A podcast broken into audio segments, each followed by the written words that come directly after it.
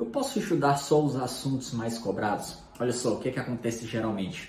Os concurseiros estão ali num pós-edital, não tem tempo para ver tudo, quer priorizar o que é mais importante, pega uma análise estatística dos assuntos mais cobrados de cada disciplina e manda pergunta. Bruno, eu posso... O que, que eu faço? Eu posso abandonar esses assuntos que têm índice de cobrança muito próximo de zero? Estudo só o que é mais importante? Como é que eu lido com isso? Esse tema tem aparecido constantemente em minhas redes sociais, os alunos perguntando. Vamos tratar dele agora, tá? Como é que você não deve utilizar essas análises estatísticas? Como você deve utilizar de forma eficiente, tá certo? E vamos ver aí é, o que você pode fazer. Então, se você não me conhece, eu sou Bruno Bezerra, hoje eu exerço o cargo de auditor fiscal da Receita Federal e estou aqui para ajudá-lo a chegar mais próximo da sua aprovação, tá certo? Então, olha só, primeira coisa, o que é que você não deve fazer com essas análises, análises estatísticas? Isso não significa que você tenha que abandonar os assuntos que são menos cobrados. Isso serve para você saber o que priorizar. Porque é muito importante você ter em mente que tem uns assuntos que têm incidência maior, ótimo, beleza, e nesses assuntos você vai ter que ficar muito bem preparado. Agora, esses que têm uma incidência mais baixa, caem na sua prova.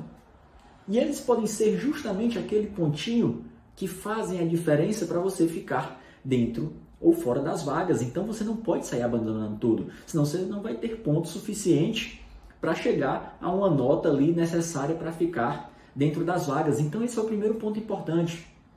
Essas análises estatísticas não são para você sair abandonando os assuntos menos cobrados, sobretudo associado aos outros pontos que eu vou falar aqui para você agora. Para que é que servem as análises estatísticas? Para você saber onde fazer mais revisões, onde aprofundar um pouco mais no conteúdo, onde fazer mais revisões, questões. Porque, preste atenção, essa informação aqui é muito importante. Desses assuntos mais cobrados, quando as bancas examinadoras cobram, elas têm uma tendência a aprofundar mais, a não cobrar questões tão simples. Caem questões simples dos assuntos mais cobrados? Também cai. Mas são nesses assuntos que elas aprofundam, que elas cobram a doutrina, que elas cobram a jurisprudência, que elas trazem uma questão mais elaborada.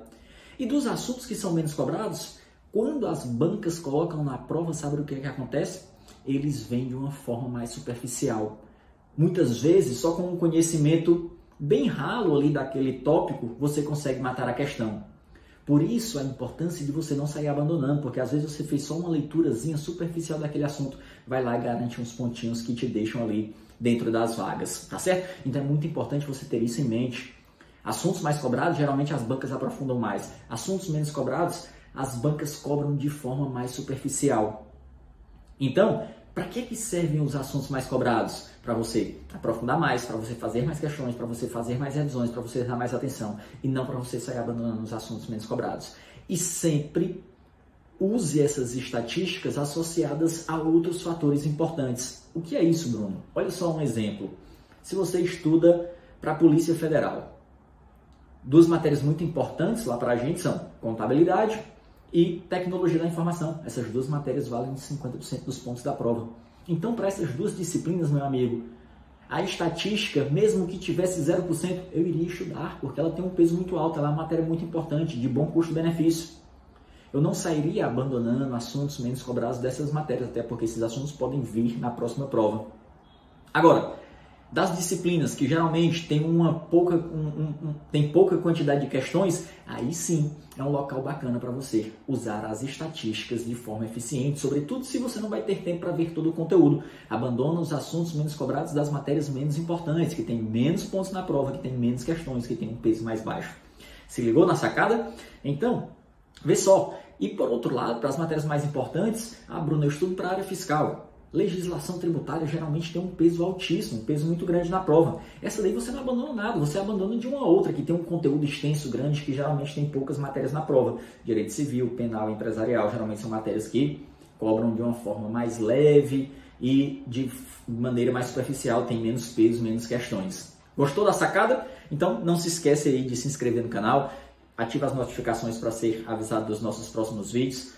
Todas as segundas-feiras no YouTube nós temos vídeo às dezoito e quinze. Deixa um forte abraço, deixe a sua curtida, o seu like, que é essa melhor forma, se você gostou do conteúdo, de me recompensar aí, uma forma de agradecimento. Valeu, até a próxima.